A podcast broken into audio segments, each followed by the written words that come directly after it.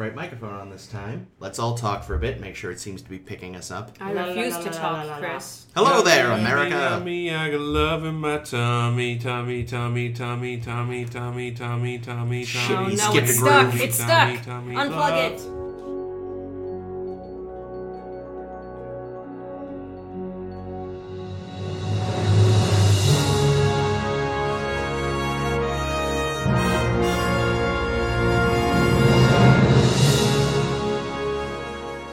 Hello, everyone. This week we are covering Miri and Dagger of the Mind.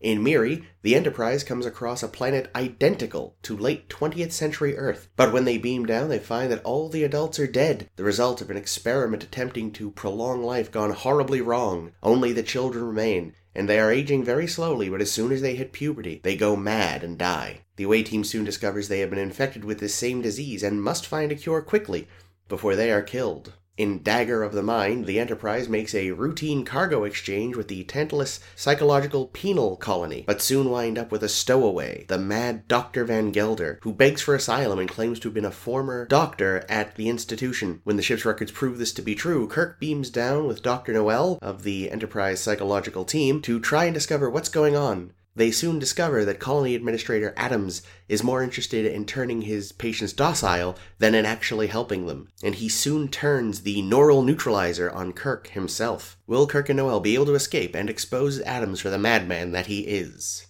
All right, that's it. Uh, you know, as always, if you would like something a little more detailed but don't have time to watch the episodes, I would advise popping over to Memory Alpha, where they have nice, detailed episode descriptions.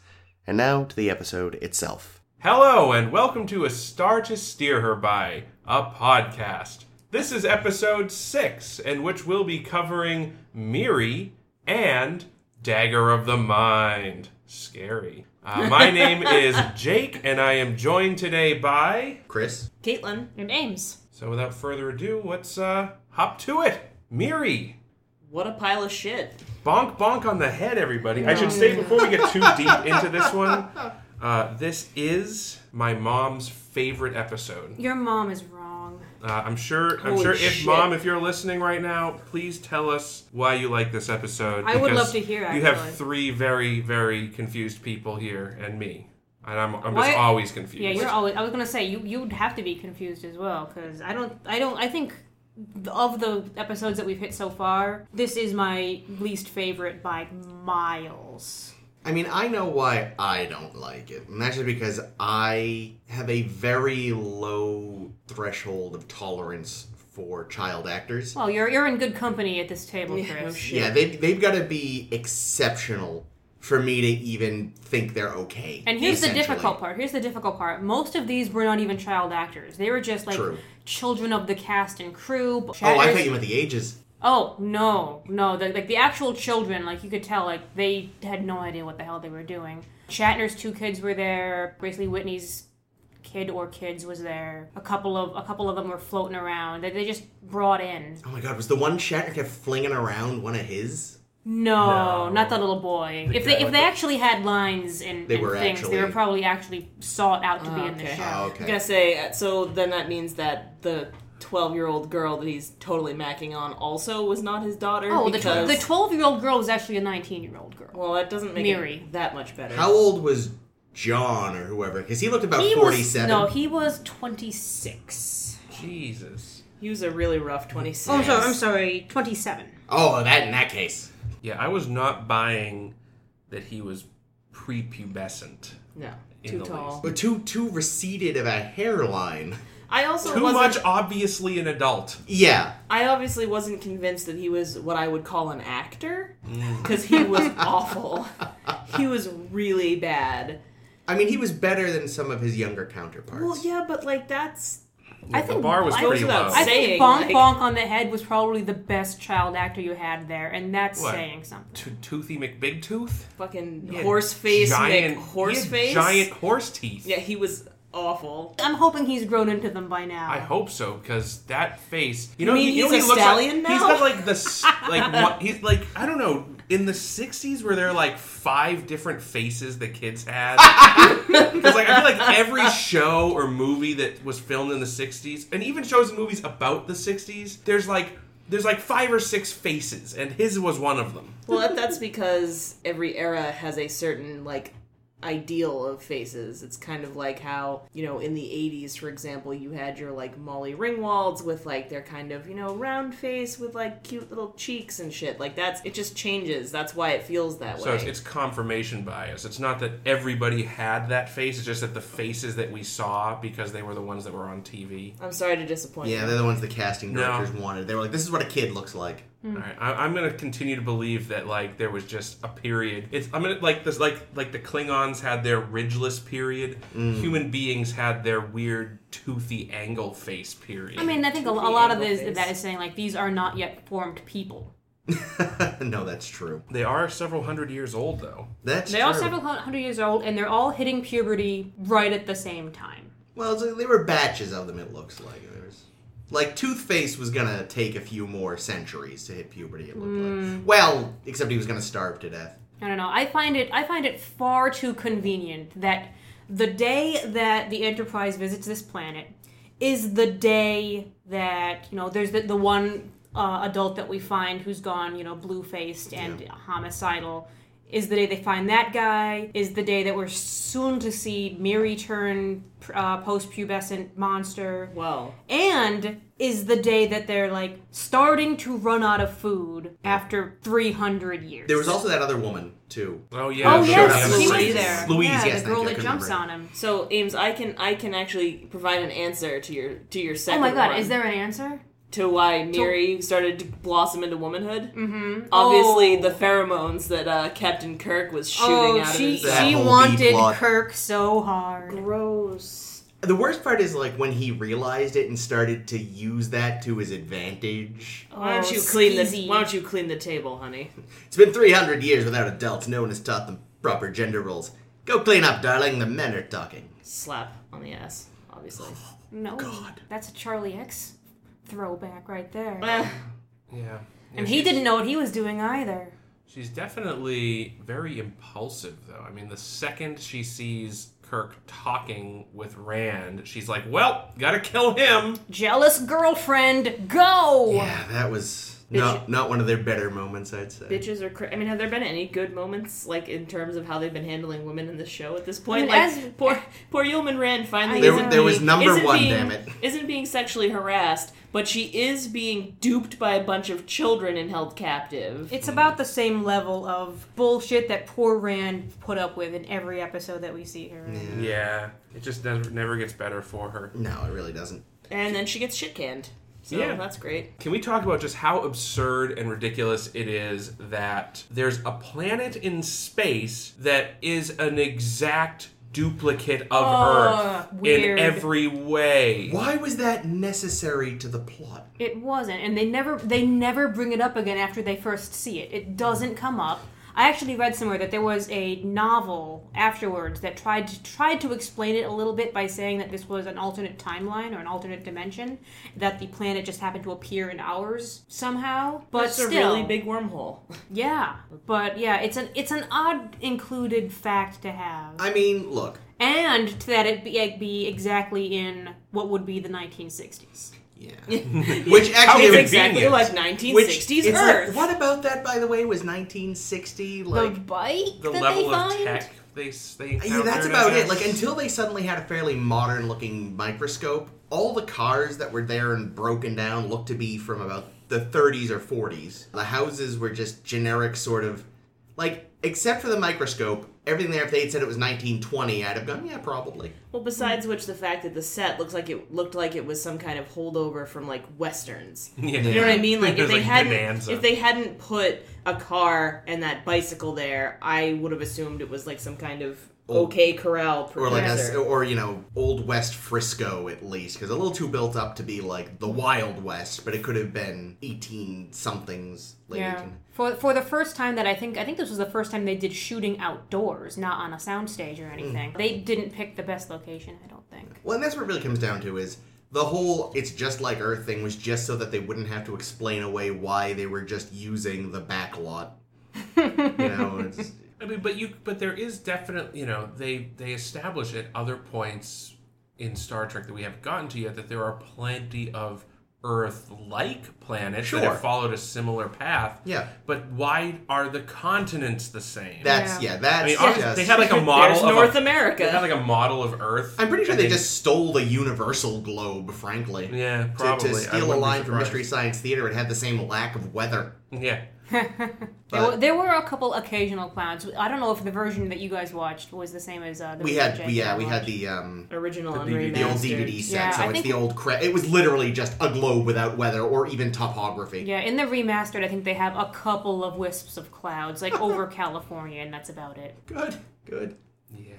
See, that was a that was the part that just that's why I can't really take this episode as serious Star Trek canon Mm. because there's a planet that's the same as Earth and it's not Yeah. addressed and it's uh, I mean, look, in a nearly infinite universe, I suppose it's possible that out there somewhere, there is a planet that would happen to wind up with the same basic continental shapes. The fact that it would then develop the same exact culture, even less likely. And then that all of that would be really close to the original is even more unlikely. They do this bullshit again, don't they? There's that How- stupid, unsubtle Cold War allegory where they find the U.S. Constitution, oh, don't they? that Iplagnista. fucking Yeah, that's a no, terrible that's episode if pretty I bad, too. remember.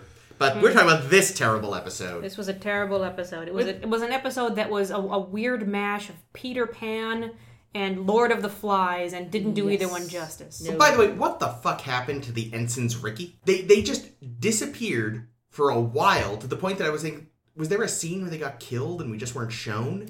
Then right, all of a I thought sudden, at the very end, one of them is back. Like when Spock goes to check on McCoy after he's guinea Injected. pigged himself, Hmm. one of the two ensigns Ricky is suddenly we're like, where were you two assholes?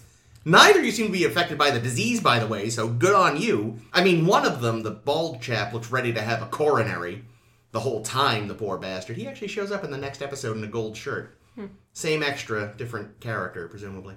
But yeah, they just fucking vanish after the scene where all the kids pitch rocks at them. And then all of a sudden, one of them is back later, briefly, for a second. It's so bizarre. Oh, then it was a good episode to be a red shirt. True, they did both live as far as we know. Yeah, and they probably they would have been been infected by the disease because the only like they spec- they specify that only Spock isn't showing symptoms. Yeah, and the older the older you are, the faster it affects you. Although that doesn't seem to have actually come into play because that means, in theory, Doc and Coronary Redshirt both should have been further along quicker than anyone else. Well, that's probably why McCoy decided to to use the um, Antidote. antidote. on himself Hmm. was because one he probably was like suffering more mental effects because I don't think that Doc is the type of person who would normally be like, nope, don't need any tests, boop doop doop. But also he may have been remembering like, fuck, I'm gonna like die any second now, so we really Yeah. need to figure out if this is gonna work. Maybe. Yeah. Without me, the rest of these these blokes are boned. Boned or without, bones. bones. Ah. Da-da-da-da-da-da. Wow. I, I will say too one thing that's really disappointing about this episode is that it doesn't. One thing. Well, the one thing that particularly made me sad was that it didn't end with a brawl between Kirk and all the children. Because inevitably, the children all would have been six foot tall stuntmen in the same costumes, and Shatner's stuntman, you know, half the time as well. And it just would have been hysterical. It would have been something Ugh. to drag this up. Although. There, like I said, there, there's that one kid. He really manhandles quite roughly a couple Yeah, he times. like threw him on the f- like. I actually Bonk, watched bonk. that throw that kid on the floor scene. It was amazing. I loved it. And I'm say, "Oh, guessing good he was on a him." piece of shit on set. That's that's where I'm going. Yeah, I figured he was like he wasn't so much acting as that was just him. Hmm. And and Shatner's like, "What? Oh, oh, are you all right, little Jimmy? I totally didn't mean to." I like to think that he like tried to help him up and then like knocked him over again by mistake. Like, oh, I'm sorry. Like the end of Uncle Buck. Yeah, you're so clumsy. yeah, I was thr throughout like the end. I was in agony watching these children the whole time because their their little child games are agonizing. They're just ear piercing children. But also that I don't think it makes a terrible amount of sense if they've been living here for 300 years on their own and are still they've retained the same culture. Yeah, no change in, There's in no change. language, no They- change in yeah. behavior. Like even I would I would imagine that if even a child would mature emotionally, psychologically Oh, beyond after a few like Yeah, after a centuries. few centuries, They the wouldn't. they- nan nan nan yeah, nan, they would have like, that switched go to a away. new game. Right. because I the do- kids get bored really quick They anyway. do. Well, how are they taking care of themselves if they're so Yeah, what childish? food have they been eating for three Well, and centuries? that is evidently running out like this month, by the way, after 3,000, 300 years. And how did Spock? Did he just go through every nearby grocery store and be like, "What's left? Eh, eh, Six cans. Okay, do do do." Yeah, nothing but salt in here. Vampire would have been happy. It's like, oh my goodness, there's 10,000 tons of cans of Brussels sprouts, but but all of the Hershey's chocolate has been devoured. Fantastic. I just kind of wish there'd been a scene where Spock just walks in eating the last of their food, like, "Hi, kids! Mmm, good food. Your society's doomed, and I'm the one that did it to you." Their Is that what- society's doomed to begin with. Yeah, but I mean, It really shouldn't have lasted this long. I'm just, I'm just and like other basic things like sanitation. Mm. Who- You know, where are they pooping? in a Yeah. ditch. I mean, even even like upkeep of those buildings. There was there was a show I used to watch uh, called Life After People. Oh, that was a good show. It was a cool show. It like took different elements of society and said what these things would be like if there were no people upkeeping them. So like, you know, skyscrapers would eventually just keel over and bridges would eventually collapse and animals would turn feral and just individual things of what would happen with, you know, this place. How much, you know, would vegetation take over these buildings Yeah. and tried to show evidence of this in current society And and, it was- these kids aren't doing anything that humans are doing today, so Yeah, and I mean, I, I saw that show too, and it was usually it was always that same kind of idea. It was like whatever it is that wiped out humanity in that show didn't do property damage, so it would have been sort of a plague yeah, it's scenario as if or, or, or something. being abducted by aliens. and it never took that long in all the simulations for, at the very least, vegetation to reclaim what we had left behind. Especially because there were dirt roads in that town. Hmm. It didn't even have to. The plants didn't have to fight through concrete. Well, maybe right before the kids turned into horrible purple scab covered monsters, they got really, really caught up with upkeep and did some gardening, trimmed back some shit, cleaned out the shit ditch, and then went crazy and tried to kill everybody. See, my We don't wonder, know. I had a brief wonderment of if you know it's been 300 years and they've been, there have been these children. How many children did they start with?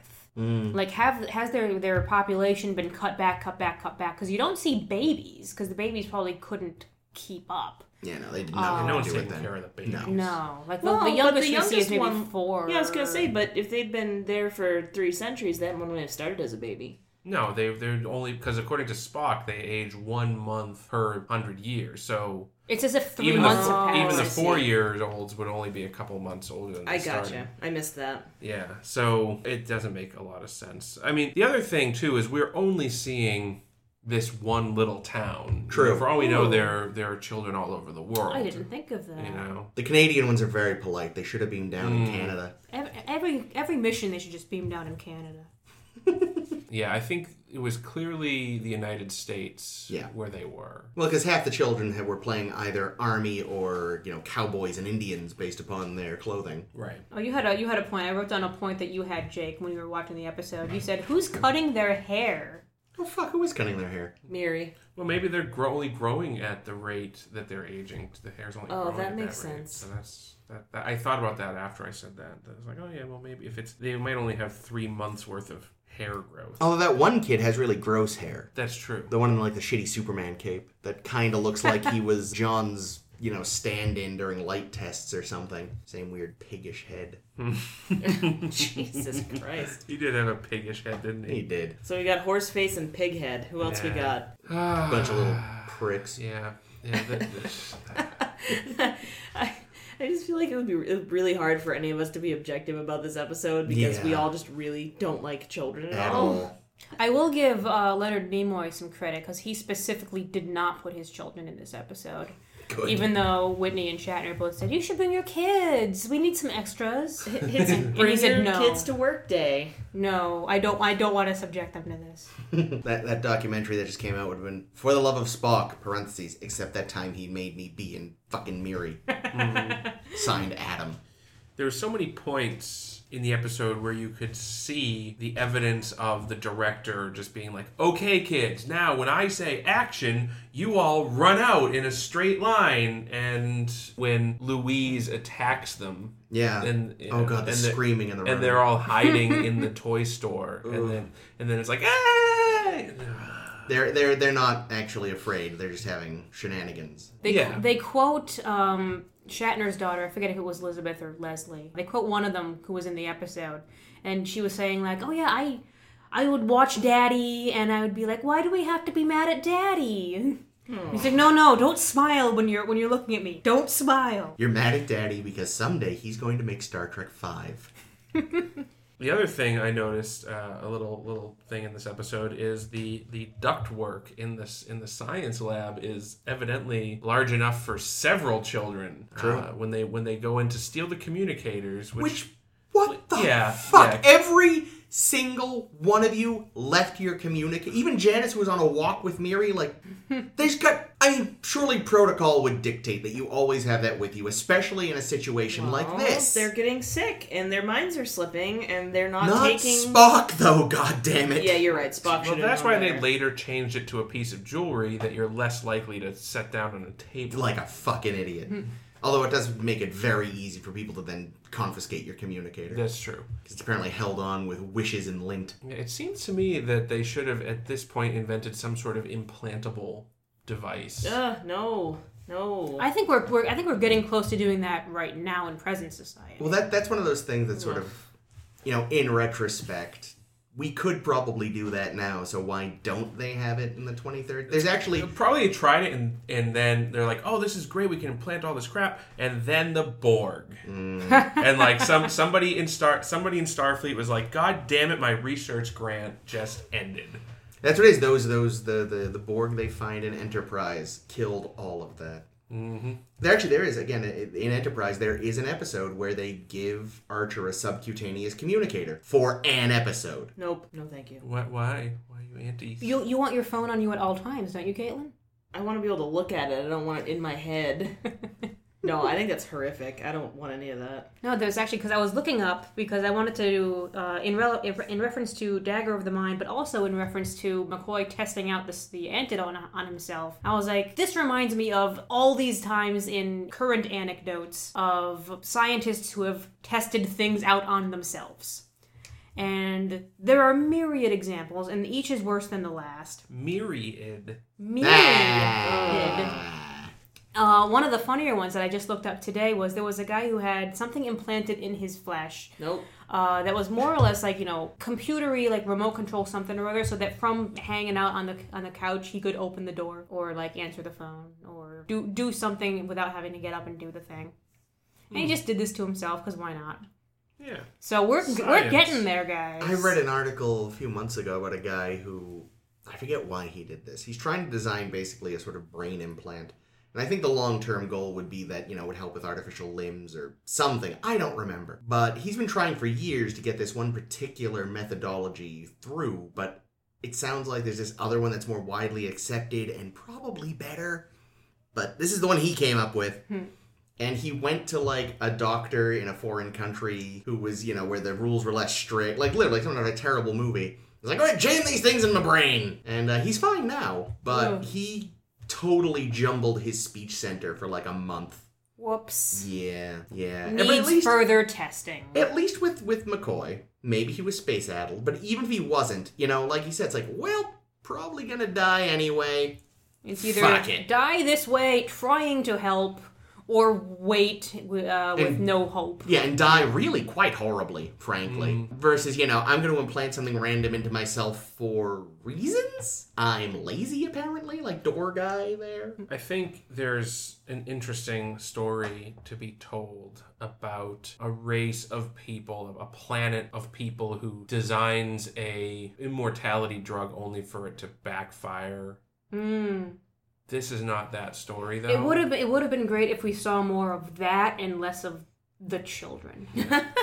Like, did they not do clinical trials? Were they not like, okay, we're gonna try this out on on The the one- fifty people? The one thing this world didn't develop was an FDA. Yeah, Hmm. evidently. Um, Because you didn't because- fuck with the 1960s FDA. They're the only reason thalidomide was not widely used in this country. Yeah, it's true. Which one is thalidomide? It's when the co- it was a drug that It's like a morning sickness yeah, drug, but cured it, morning, morning sickness. but it fucked your baby. Yeah, horrible birth baby- defense. Oh, okay. So it's better to just have the morning sickness. Hmm. Yes, much, much. Uh, and actually, the person who it was, she was one of the first. I don't think she was the head of you, but the person who basically said like, no, there hasn't been enough work on this yet, was a woman, one of the first high-ranking women in the FDA, and she got a lot of flack. And then in all the other countries where thalidomide was widespread, the children were being born with the birth defects, and everyone went, oh fuck, and she got some sort of award from Kennedy. Yeah, the interesting thing about thalidomide too is that it's not it what the reason why they thought it was safe was because it's only it's a chiral it's a chiral molecule, meaning that it has two configurations. Either There's a left-handed configuration or a right-handed cons- configuration. Like the And actual they do different things, or what? well, right. That's so. There's certain elements that they're they're chiral elements that have different properties depending on how the bonds form and whether they're right-handed or left-handed. And the common, I want to say right-handed. I could be backwards, but the common right-handed form of thalidomide is perfectly safe, and you could take it all the time and you just wouldn't have morning sickness. It's a great drug. But the problem is every like one out of every 10,000 probably even higher than that, but you know, one out of every X molecules of this drug would be the the poisonous left-handed variety that caused horrible birth defects. Huh. And there was no way you could like screen for that or filter it out of the manufacturing process. Oh. So they did tons and tons of clinical tests on this, evidently, and that's why they thought it was safe. Hmm. Uh, it wasn't until much later, when after all this stuff happened, that they found, oh, wait a minute, some doses, if you just happen to get one that has this fucked up thing with it, uh, And it happened a lot. yeah, yeah, like, like tens of thousands of babies born screwy. This has been Genuine Science Corner on the Astartes Dear Her By podcast. I've got I've got more anecdotes of people who tested shit on themselves. If you want to hear more. Please. Oh, the fun ones. The fun ones are ones that I've seen on TV because they're because they're they have what is the word I'm looking for? They have reenactments. So they have reenactments of uh, various people trying to reenact what the thing would have been. And there's a fun one that I saw on a show called The Mystery of Matter, which a friend of mine is actually in. You should check it out. Uh, when Sir Humphrey Davy discovered laughing gas and tested it on himself and then invited his friends later because he found out that it was fun.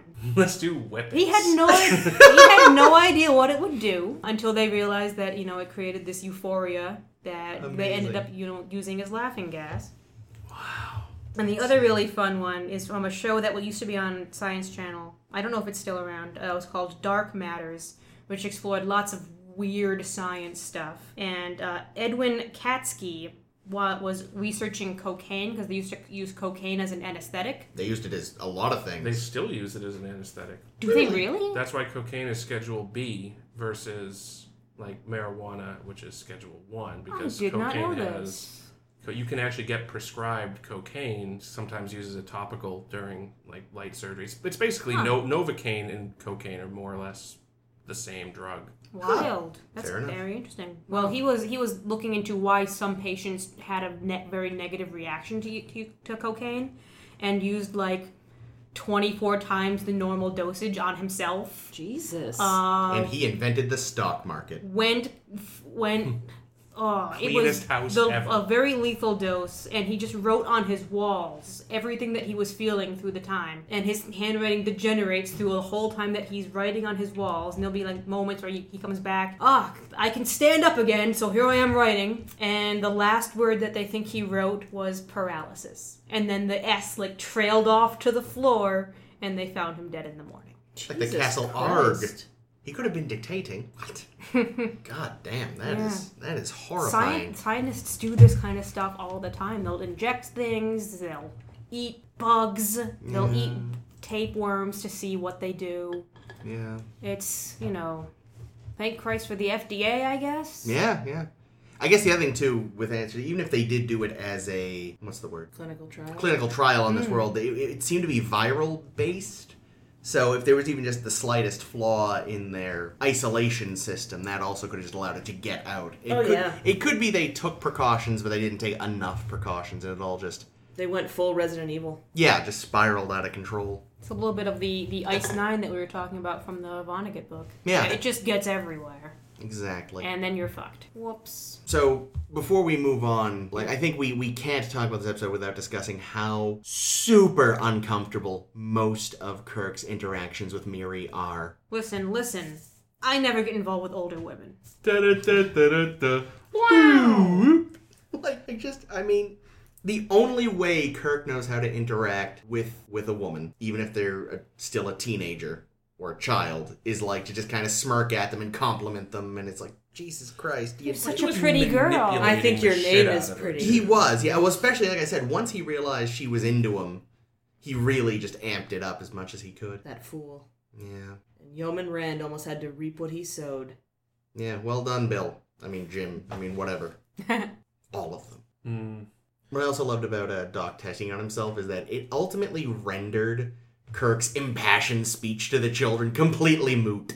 The impassioned speech to the children was moot anyway because the children weren't fucking listening. That's true. They they they just got bored and let him go. Yeah, and I after mean- trying to murder him with a wrench. And I mean that on two levels. I mean the children, uh, you know, as characters Yeah, yeah. weren't listening, and also the children actors were fucking terrible. The, the little girl that was standing on the desk while they tried to beat him to death, just kind of staring into the middle distance. She was my favorite. so the '60s is before we have child actors. Is this what's going on? No, I mean Ron Howard was acting then, so They probably just didn't want to pay a bunch of kids. They probably got them for free or really cheaply. If it was bring your child to work day. if they had had Ron Howard in this episode, that would have made it a lot better. I think. Okay, I haven't I Probably. haven't seen Coromant Manu- maneuver yet. That's next on the. Well, that's docket. Clint. That's You Clint guys gonna say you Howard. can't That's- have oh my Ron God, how- Howard without Clint Ron Howard. Ron so Howard was on um, Andy Leave It- Griffith show. Oh yeah, Andy Griffith show with Andy. Everybody Griffin, else that yeah. was on Andy Griffith's show. I was, And, I was uh, trying Don to, uh, Knotts. Don Knotts. Yeah, I was trying to think Uh, Ah. of Don Knotts. Was Ron on Star Trek at all? No, Ah. uh, Clint Howard was Balak Mm-hmm. in Corporate Maneuver. Spoilers. Hmm. Mm. He also, It is actually a spoiler because it's not revealed until later in the episode. Who the actor is? Yeah. no, it's, it's true. He also reappears years later as a Ferengi. Yeah, Oh, because good he for because he him. looks I was like a gonna say, Ferengi he's in real already- life. Yeah, I was just He thinking. just needs Sorry, the Clint. ears. You're you're a wonderful actor, but actually Let's- you're not that Let's great. not an get actor. carried away here. Like Your brother is really talented, Clint. You're, you got really lucky, Clint. You have a good brother whose coattails you can ride. But I- you're not a pretty man. I enjoy Clint Howard. I think even without his brother, he probably would have been a very successful character actor. Just based that's just he's got the face. That's what you need if you want to be a character. actor. I rather and thought sometimes a voice. I rather thought he had a face for radio. But Oh. He did not have one of the six approved '60s faces. No, that's true. That's children? why he wasn't in this episode. Yeah. They probably auditioned him for this episode and just went like, nope, nope, sorry, that's outside the we would parameters. rather have you play a weird, creepy alien baby later. no one will believe that you're a human child. Look, I believe Clint Howard is a human before I believe fucking Bonk Bonk was a human goddamn child. you know, I, I I hate to say this, but I would hate for us to like look him up later and find out there's something like seriously wrong with him. I'm sure there is. He was a child actor back in the day. He was probably hepped up on goofballs half the time. No, I meant like genetically some kind of something. Oh, that. Yeah, it's possible. Yeah. Anyway, Mm. poor Bonk Bonk. Maybe he was dropped on his head. I mean, if not, Shatner definitely did later. Well, yeah, yeah. I, I like to imagine they actually did that take several times, and that was the least violent one he did, which is why they went with it. It's like, Bill, for Christ's sakes, what? Oh, j- okay, he broke the set with a child. Everyone break for lunch. We need to fix broke, the he set. broke the set with, With a, a child. Not, oh dear, look what he did to that child. He broke the set with a child. Look, sets are expensive. Children are a dime a dozen. I don't think that the sets on this show were Yeah, expensive. I mean, there's this when when Charlie X throws Kirk and Spock Yeah, across he the breaks room, the they wall. break the wall. oh man, I didn't missed mention that. on There's air. a dent in the wall that, Yeah. that Nimoy put in when they, Yeah, they he did that elbowed the leap. wall, and there's just like a big hole in the wall of the ship. Well, and then that's like they, how hard he threw that. yeah, well they cha- the thing is they I was like oh like, okay well I'll buy that, and then they changed shots like they changed angles, and it was the wall was fixed. I was like oh no. Well, I didn't even notice. Should have so. just committed. Mm. Speaking of committed, dagger of the mind. Good segue, Chris. No, it wasn't. Oh, Dagger of the Mind. I know Jake hated Dagger of the Mind. You may have hated it the most of, of the four of us. I just I don't know what it was. I feel like the director, I don't know, was this a first time director on this one? I don't Or- know. I don't know. I feel like the writing of it was poor. The story could have been okay, but really where I think the episode failed most is with the direction. And I because I just I, I felt very confused a lot of the time and the and the characters, Kirk and Spock and McCoy, were not acting themselves almost. They it did not feel like they were the same characters. The way they interacted with each other, it did not feel right. And I'm wondering and I'm wondering how much of that is the direction. And then plus just the way it's edited together the, and the progression of the scenes. Yeah, they, Just- they don't help to, to, to alleviate the, the confusion. I felt like there were a lot of plot holes and a lot of bits left out of the logic. If they wanted the audience to feel like Dr. Van, what's his fuck, Gilder. Dr. Van Gelder, then then they succeeded. Maybe, maybe that was the goal. Maybe they're like, oh, we want the audience to feel as fucking wrong-headed as this guy. No, you certainly did, Jake. I, I appreciated for me because I, I this is one I hadn't seen in a long time, so a lot of the finer points I I'd long since forgotten. And so when we get to the bit where where McCoy smirkingly says he's found Kirk as an assistant, I'm like, well, you know it's going to be a pretty young woman. Ugh. And then he walks okay. in though. Yeah, he walks in, and it is a pretty young woman. With the shortest skirt on the set yet. Yeah. well, and then Chris And is great like, breasts. well, and they, and they, and they share this Tom. kind. And Kirk looks a little awkward when he sees her. and Chris is like, "Oh, you because we met at the Christmas party and hooked up." And then 3 seconds later, she's like, "Yeah, we met in the science, you know, Christmas party." Yes, I remember. And Chris is like, "What the fuck?" I was kidding. Yeah.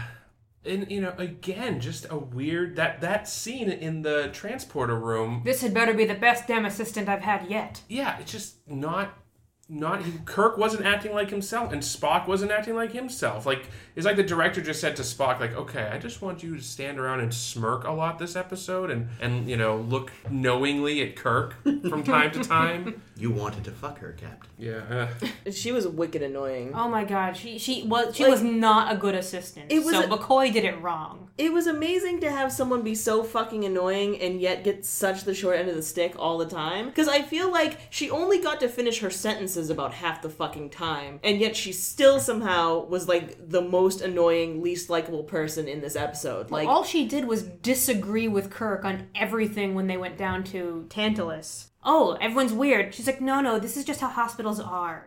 Everything's fine here. There's nothing unusual. How do you know? You just got here. It's like that woman who was like, "No, ESP is not the doctor." Who was like, "ESP is not dangerous." It's like she was so. it's like she was so like had so much faith in her cause, in her in her chosen profession that she was like, "Nope, absolutely no wrong can be done here." It was like this, like I don't know, like insistent naivete or something. She does straight up murder a guy, though. I Oh, mean, unintentionally. badass. yeah, that's great. I That give was her a big badass points scene. for that. Because she, I mean, she murders that guy, admittedly unintentionally, and she's just like, Isn't- well, fine by me, and fucks off. It's Isn't that like, yeah. manslaughter when it's unintentional? I mean, this was self defense, so it might not even be Oh, manslaughter, really. I mean, she does kill a man by throwing him into an electrical panel. yeah, which again, admittedly, she didn't mean to do, clearly.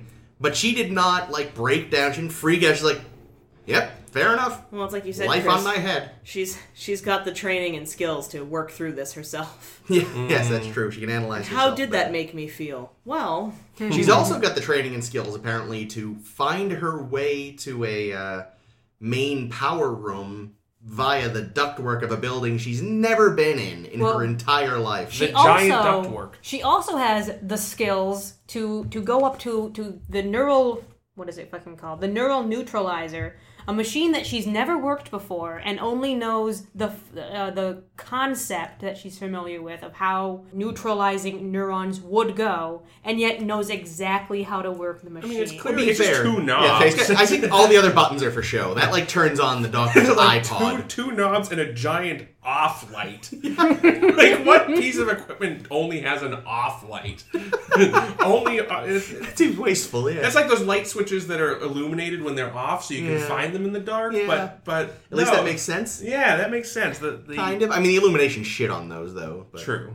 That's why they went away, basically. I, don't know, I was I was confused. and I don't know if you guys can help with this, but I was confused. What the fuck the neural neutralizer even was. I had to look it up afterwards, and it's a means of implanting suggestion that also gives you a profound sense of loneliness, because somehow those are related. Yeah, I didn't. I didn't get. I got the suggestiveness angle. I even got like they clearly totally borked Van Gelder's head with it, but I didn't realize the whole loneliness implication was was was sort of a a given until the end where they're discussing it. Like Hmm. Van Gelder talked about being empty and stuff, but I didn't get a sense of. The machine felt underdeveloped, and it sort of just did whatever they needed it to do in a scene. I'd agree with that. And it breaks your mind, and it gives you amnesia, so you don't remember anything about it. And Yeah. yet Kirk is fine. Kirk is ma- like manages after after being subjected to this machine. You just say, "No, Kirk, this isn't real." Oh, right, everything's fine now, and, And I, they apparently- and all my memories are intact, and and Well, they even managed to fix Van Gelder. It sounds like because it sounds like at the end he's in charge of the You- you organ- know- Those circuits are they, scrambled. All they had Yeah. to do was mind meld him. no. All they had to do was reverse the polarity of the neutron flow, right? So Actually, yeah, s- go on. you first. No, I was gonna bring up the mind meld. Yeah, so was I. So Oh, so you- okay. so I'll bring up the mind. No. So this is the first mind meld we ever. Oh, saw. no, no, the backups are on there. and I wasn't actually going to throw it at him. I was. Go- Well, go ahead, Jake. No, I don't want to. I don't want it. You take it. Take it away, toys. So we finally saw Spock do a mind meld. The one, the one sort of maybe positive or highlight. Here's where this starts. And it was actually, I mean, that's pretty close to what we see with other mind melds, with you know the the the victim or patient or what have you being in sort of a trance-like state. But is this? Do we ever see a situation where the mind meld D is the one speaking? Like he was doing this weird speaking in in the third person, but like in the Like, like, plural third. What did person. they make us We- forget? Yeah, it was kind of weird. Well, Yeah. I would think that you could explain that away aside from just being like, oh, they've never done it before and they don't know how it works. You could also say that, like, actually, he has never done it. He says to McCoy, like, I've never done this to yes. people. I don't know what the fuck's gonna happen. To a human specifically. Yeah, to a human. So, like, It could also have something to do with the fact the guy's brain was all jumbled and this and that. But I think they also just realized later, just just let Nimoy do the weird mumbling. He does it really well. Yeah, As long the- as it's different from the when he does it to the Horda. That's, Yeah. that's pretty cool. It's a good scene. yeah, and as long as it's different from the from the weird hypnosis thing that's happening with the the neural neutralizer, Yeah, that was 'Cause that's probably a different kind of trance-like state. that's probably part of what influenced how they even did it was like we need this to be very different from this hypnosis machine this this mind meld thing do they refer to it as a mind meld specifically in this he calls it an ancient vulcan technique i know that much does Yeah. McCoy not call it a mind meld? i don't remember If there's any chance this mind meld will help, I feel like he said that. He may have. I could be wrong. I could be making it up. Making up stories that Doc has told me in my head. Yeah, I feel like I don't remember it being mentioned by name, um, but I- again, I could be wrong too. yeah Yeah, I don't know. I you know uh, there was similarities in this episode to another uh, classic '60s show that I'm a big fan of, which is The Prisoner. oh gosh, the prisoner. I made a reference to the prisoner while we were watching it, Really? so You please did. go on. Well, I mean, there's there's certainly a lot of episodes where they employ similar technology to fuck with uh, the prisoner number six, played by Patrick McGowan's mind. There's one that comes to mind called the Schizoid Man, which is also the title of a TNG episode. yeah Um, Really? yeah, w- and the story there's a the story behind that is originally Patrick McGowan was supposed to be the guest star in that episode, Oh, cool. but Yeah. Mm. he bailed or something. he went to do a columbo instead Yeah. That sounds right. But yeah, there's an episode called The Schizoid Man where they use a similar device to implant weird thoughts into number six's head to make him think that this other guy is him. Like they do this weird thing where they trick him or they teach him to use his left hand instead of his right while he's in this weird trance. anyway. But yeah, there are numerous instances on on the prisoner where they use weird mind altering techniques like they used uh, in this episode. Yeah, until you get to the finale of the prisoner, which is what what the, the various inmates of of Tantalus would have done with this episode. Yeah, yeah, them bones. Dem dry bones. So prisoner aside, what else from Dagger of the Mind is is hitting us in all the right and wrong places? Uh, there was uh, Kirk got a great upskirt when he put what's her face into the duct. Like I was just like, holy shit, she like she's wearing this short skirt, and he like pushes her Yeah. into the duct, and I'm like, whoa, hey, But he didn't. He didn't react. So um, good on him. Yeah. Well, he was. Was this after Always that? the he, professional. This is after that he he thinks that he's been intimate with her at the Christmas party. I think it is after. Can we Um, talk about the Christmas party a little bit and how there's still Christmas parties in Well, in remember space? Charlie X? There's still Thanksgiving apparently. Oh, this is true. That Yeah. makes more sense though. Thanksgiving isn't based in a religion. No, but it is based on a specific country. Well, yeah, but isn't Kirk's he- from America? Yeah, but to have it be ship wide seems a little weird. Yeah. Yeah, Scotty shouldn't have to eat turkey. turkey's awful. Yeah, it sounds. It sounds that like It's meatloaf. It looks like turkey. Well, yes. I mean, that's the thing. And yes, to clarify, yes, I know there's Canadian Thanksgiving and other countries' Thanksgivings, but Kirk does ask specifically for turkeys, so we're talking American Thanksgiving. yeah, on I'm the guessing it's Enterprise. just a tradition that the Yeah. American crewmen. observe. Yeah, I don't know. I will say though, Christmas lasting into the 23rd century to me makes a little more sense because let's be honest, it's already super commercialized, and no matter what Fox News wants you to think, not about Jesus. So I could see it still lasting into the future by name and being that we have parties and give gifts, but with the religious aspect completely Yeah, I- eschewed. I, mean, well, they- in in modern Japan, it's a big deal, but it's a completely secular holiday. It's more like Valentine's Day, isn't it? From what I've read, yeah. Well, and actually, they're starting to do it in Turkey as well, sort of. Really? Uh, I've heard. Yeah, what they don't. It sort of becomes part of their. Let's say if they're doing if they're doing Christmas in Turkey, then before long they'll be doing Thanksgiving in Chicken. ham. Oh, Is the one is the food that Yeah, you I- eat. Da- Okay, da- we're, we're, we're done Wah. making dumb jokes. But anyway, no, I just knew that, that Roddenberry specifically wanted to keep religion out of the series Mm. until we get to DS9, which has so many religions that they just fight. Yes, yes, space religions. I would, I would love to see a '60s Enterprise Christmas party. I, that would, if it was done well, it would amuse me to no end. You know, I imagine. I mean, you got Scotty and Doc, who both love a drink anyway, but on a time where they have an excuse to really go to town. You know, at some point, McCoy would be trying to get a Santa hat and beard onto Spock. You know, Oh. put, put, put it up. Put, you're no fun. Put on the fucking beard, you green-blooded hobgoblin. Oh, I have to go vomit. I yeah. think we didn't turn up the gain. It would be interesting, you know, that there should be an episode that was just a, a Christmas party on the Enterprise. I'm just picturing that scene in Tinker Tailor. The film version, Yeah, yeah. that's that's, Something that's like what that. the Christmas party would look like to me. I think. That's I'm t- completely okay with that. groovy. They all get up and start singing the Klingon national anthem partway through. So I want to know. So there was obviously a very awkward interaction in the transporter room between Kirk and Noel. Noel. Noel. Her name is Noel. it's Helen, Dr. Helen Noel. And they, and they met at the, And Christmas, party. I didn't make that connection. Oh, what that's the terrible. fuck, Star Trek? It's pretty bad. well, that makes actually that makes what I was going to she say wasn't make his more first sense. Noel. So you here's so when they had that awkward interaction, my first thought was, oh, they totally plowed. But now, Yeah, it but, turns but out then they it's didn't. later they didn't plow. But now that her- that I realize that her name is Noelle, obviously Kirk made a joke that didn't go over. Ah. That Let's is- see if yeah. Christmas comes twice this year. like, Noelle, you'll have me singing Noelle, Noelle. He apparently uh." talked about the stars. I mean, the thing is, she was apparently impressed.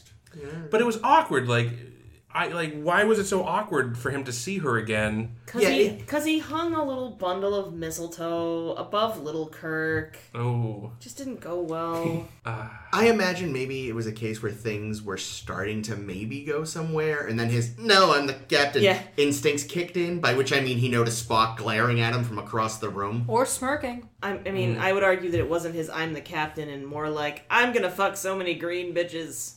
Mm. Not gonna hitch my wagon. yeah. Well, you certainly You don't I- I- shit where you eat. Yeah, as a ship captain, you certainly don't want to fraternize with the crew. You sure as shit shouldn't. I'm pretty sure there's rules against it. Well, yeah, yeah, that's true. At least he's not Rand this time. Mm. He's showing he's showing some diversity. That's true. Poor Rand. Yeah, the other thing, I don't know about if this was just the actress and her look or, you know, like did she have did she to me she had like a resting smirk face. Like eh, She kind of she did. yeah. always looked like she was kind of like almost like giving a s- like a sarcastic smile. Yeah, which I mean, in the teleporter room, that kind of made sense.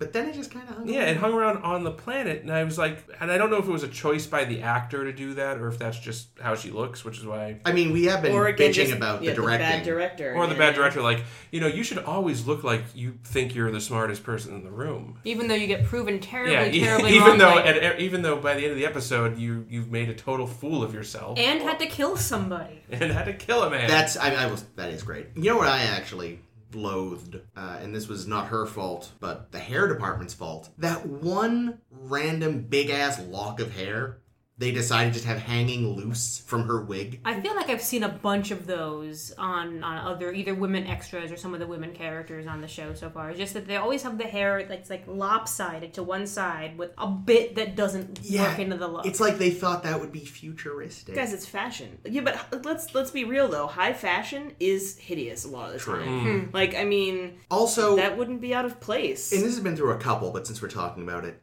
I fucking hate Janice's wig. oh, it's Oh, terrible. see, I like Janice's wig. The, So bas- the basket I weave like wig. The, I like that part, right? My problem with it is it's obvious. Like the shape aside, it's obviously a wig because whenever you see her from behind, it's it's clearly a cheap wig. You can tell it's like the way the hair. It's very the, the her back of her hair is very uneven and stiff looking, and it's like.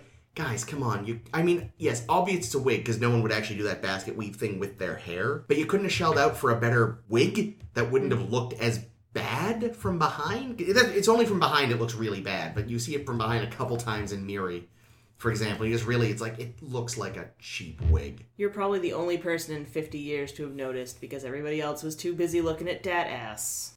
Fair enough. Poor Rand. Yeah, you know something. You know, I've been realizing that at this point in the show, I wonder if they had sort of settled on who the permanent cast members would be, because there's o- like, for example, there's there's hardly any episodes that have Scotty in it. Yeah, or Yeah. Sulu. Yeah, Sulu wasn't Um, showing up. I f- much. and I feel like Uhura wasn't in this one. The she wasn't in guy- this one, but she, the no, yeah, guy- she was. She showed up at the end, didn't she? did she, or was did that the she? previous She might have episode? just been like in the background too, because I she's on the bridge a lot. Oh yeah, no, I'm sorry. I she feel was. like I heard her musical. She was in Dagger Voice. of the Mind. She Yeah. wasn't in Miri, and that guy who'd been like the helmsman a couple episodes ago. This the, the one who'd been the helmsman in I Mud, the sort of the gawky He- chap with the big yeah. eyes. He was on oh, with like, the, calm like, the for big, some t- the reason. tall Oh, hair. Yeah, he was on Well, the she, communications. she might have been on break. I mean, Yeah, but it's just you know it's weird. But- somebody's got to be on that shit. But yeah, I- my, my point was more that, you know, obviously Rand, at this point in the series, Rand is a bigger character than yeah, Scotty or Sulu or Winona or Ryder. Uhura. almost, sure. almost anyone aside from Spock Yeah, like- and um, Bones. So clearly, I think they were setting her up to be one of the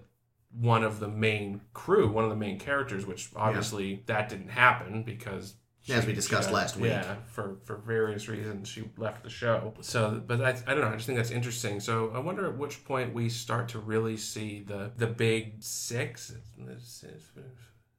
Yeah, six. probably. I mean, considering how far we're all, we're already kind of getting, it might not be until season two that they Yeah, which- really firm things up. At which point it will be seven because we'll have added Chekhov by that point. Yeah. And of course, uh, you know, our, our other sort of recurring regulars, because um, I forget, I, I mentioned him very early on, but we still haven't seen Kyle. We haven't, have we? Yeah, no, have there, no 'cause they- idea. there was I thought you that. said the actor was showing up, but not as the character. No, I think that that was someone else. Oh, okay. I don't remember who. But yeah, because there, were- there was that annoying guy who sang Irish ballads, but that wasn't Kyle, that was someone else. Yeah, that was uh, Riley. Riley, right? Yeah, Kyle eventually. He's like a blonde or something. I want to say. So he shows up eventually, but uh, he may not pop up till season two. Yeah. Or does he show up in Conscience of the King? Or does does Riley get all that bupkis? We'll get there. Uh, Les- Leslie is a is around, but he's just a, an Well, he's- extra basically. Yeah, he's been around since. Um, No, Oh, Leslie, that's who I was thinking. Yeah, about. Lieutenant Leslie, or his actor at least, has been around since Where No Man Has Gone Before. Yeah, and there was one point where he was in in a different uniform. Yeah, he was in one of those green, One of the green jumpsuits. jumpsuits. and he got referred to by a different name, so he was not yet Hmm. Leslie. Yeah, that's definitely what I was thinking of then. That makes more sense. Mm. But yeah, so it'd be interesting to see. Yeah, because in neither of these two episodes, Miri or Dagger of the Mind, did we see Sulu or um, uh, Scotty. Scotty at all? So Yeah, Scotty hasn't had a ton to do in this chunk of the. You know, he showed up a lot to get mad about the laws of physics in Space Madness. There, mm-hmm. uh, he's operated the transporter a couple of times. Yeah. Yeah, I forget what episode it was. It may have been one of these two for all I know, but there was one episode that they had they had uh Doohan come in, do the transporter bit, uh, and then they realized, oh, we don't have to pay him for this. Let's just have an extra do the transporter bit and cut his, cut his scene. Right, because he would have been Principal. Yeah, principal. Well, I don't know. Are they are any of them principals? Because only the only two credited currently in the opening true. credits are uh, Shatner and Nimoy, Nimoy. and Shatner. Yeah, Still, he's probably more expensive than. yeah. I, I don't know how SAG stuff works, but Neither I'm do I. sure if you're hired on as a speaking character, as a recurring character, you're probably paid a higher rate than Yeah. some extras that just come in for the day. Yeah. This, I think, too, might be the first mention of the fact that transporters don't work through shields, Yeah, that's which true. ends up being very important throughout the rest of Star Trek.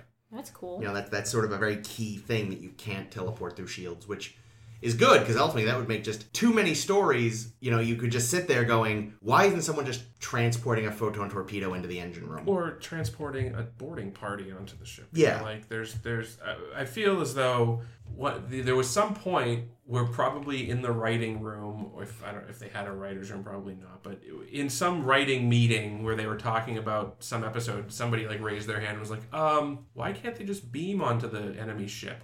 And they all kind of looked at each other like, oh, yeah, we should. uh Yeah. you can't beam through shields. That's the trick. Yeah. What are shields? Oh, uh, shit. Now we need to now we need to invent shields. but that had you know that and that has so if nothing else, this episode gave us the mind meld, not beaming through shields, a really sweet murder of a guy in an electric panel. And that short ass skirt. Did anybody other than me notice also at the end, in the final scene on the bridge, after everything is resolved, Kirk is still acting really weird to me, as though. And again, this is I feel He, like he had his I was thinking about the buffalo look on his face. yeah, which he looked like he was still under the influence of the mind machine. yeah.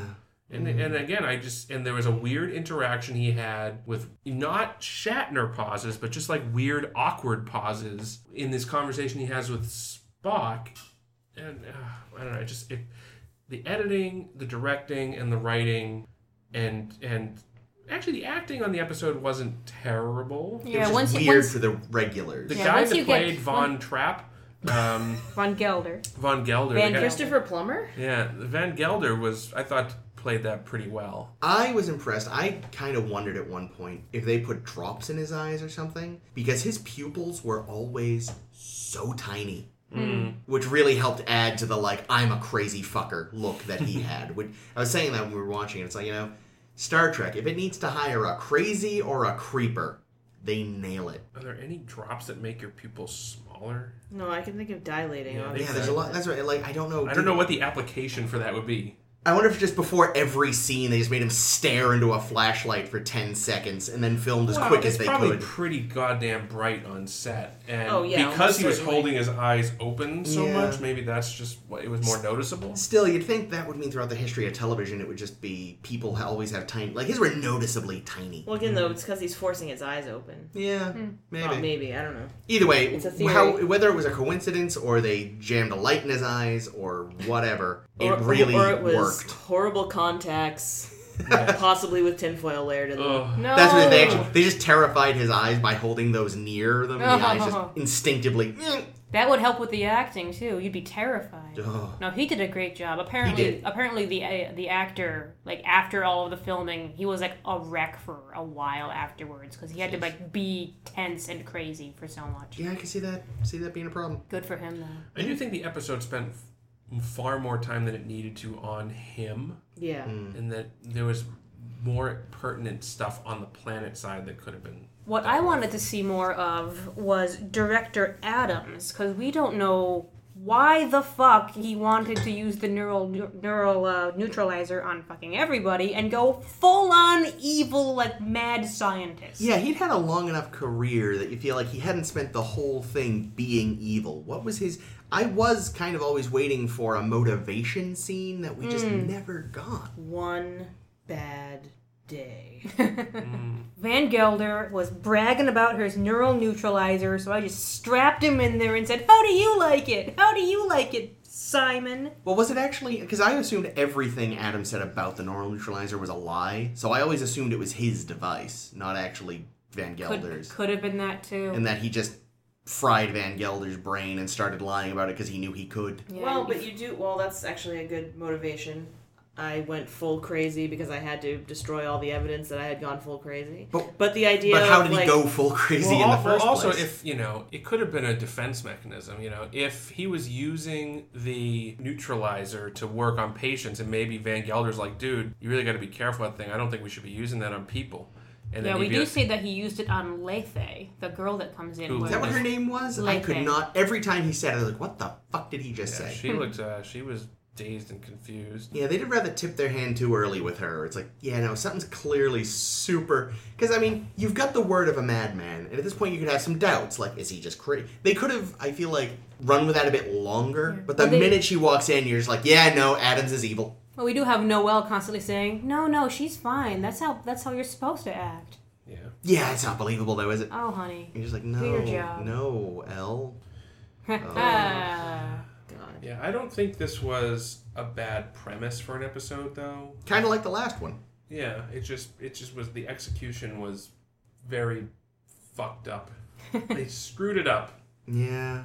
this was a bad week for us then, guys. I mean, I Do you do you like? Okay, here's the question: Do you like bad episodes, or are you one of those people that bad episodes just rub you wrong, no matter how entertaining they can be? So I mean, like, th- I didn't dislike Dagger's Mind as much. I mean, having talked about it is slightly worse than I realized, but I don't think I've, I've yet come across one where I was just like, Ugh, "Is it over yet?" I mean, I know that'll happen eventually, but so far I haven't really encountered one of those. It depends on in what way it's bad. Yeah, there are definitely television shows that I will watch that are bad that I watch to see how bad they can get. Yeah. Oh yeah. Yeah, this there's there's a difference between bad television and tedious bad television. Definitely. And and this this was just bad television, but it was still you know it was still interesting to watch. I, I don't feel like my time was wasted. I think they could have cut a lot of Miri out. They could they could have halved that episode because it was starting to get tedious. The nyanya, nyanya, nyanya, nyanya. Well, and I feel that I feel that that Dagger could have been either significantly streamlined, or if they had just focused on the the actual interesting stuff, it would have been better. Versus, you know, ooh, more Van Gelder acting like Yeah. a fucking madman. Guess what? I'm crazy. Yeah. Yeah, we, we got the memo. That's good. yeah. So. You woke up the cat with that one, Chris. Sorry, Kat. Oh, poor kitty. Uh, Well, hopefully next week we'll Next be on week we're to supposed to have What do some we- good what do we better do next type, week? better. Uh, Next weig is uh, Corbin might remove maneuver and uh, The menagerie. both the menageries, which Part we're gonna one we're gonna and two. tie them into one. yeah, one big bastard episode. Because at the end of the day, there's probably less than an episode's worth of the framing story, which will be the only part that's new, really. But it'll be interesting to see how like our view of the original material is shaped by the shape. Yeah, yeah, the- it's a the new framing lens. material. So I'm, Yeah. I'm excited about that. I think it'll be fun. All right, well, thank you for joining us yet again. This has been A Star to Steer Her By. Please find us on Twitter at SSHB Podcast. We're also on Tumblr under SSHB Podcast. Do please find and like our Facebook page, A Star to Steer Her By. And if you're not already, follow us on SoundCloud at uh, soundcloud.com forward slash SSHB Podcast. For the show, I'm Chris. I'm Caitlin. This is Ames. And I'm Jake. Thank you for listening.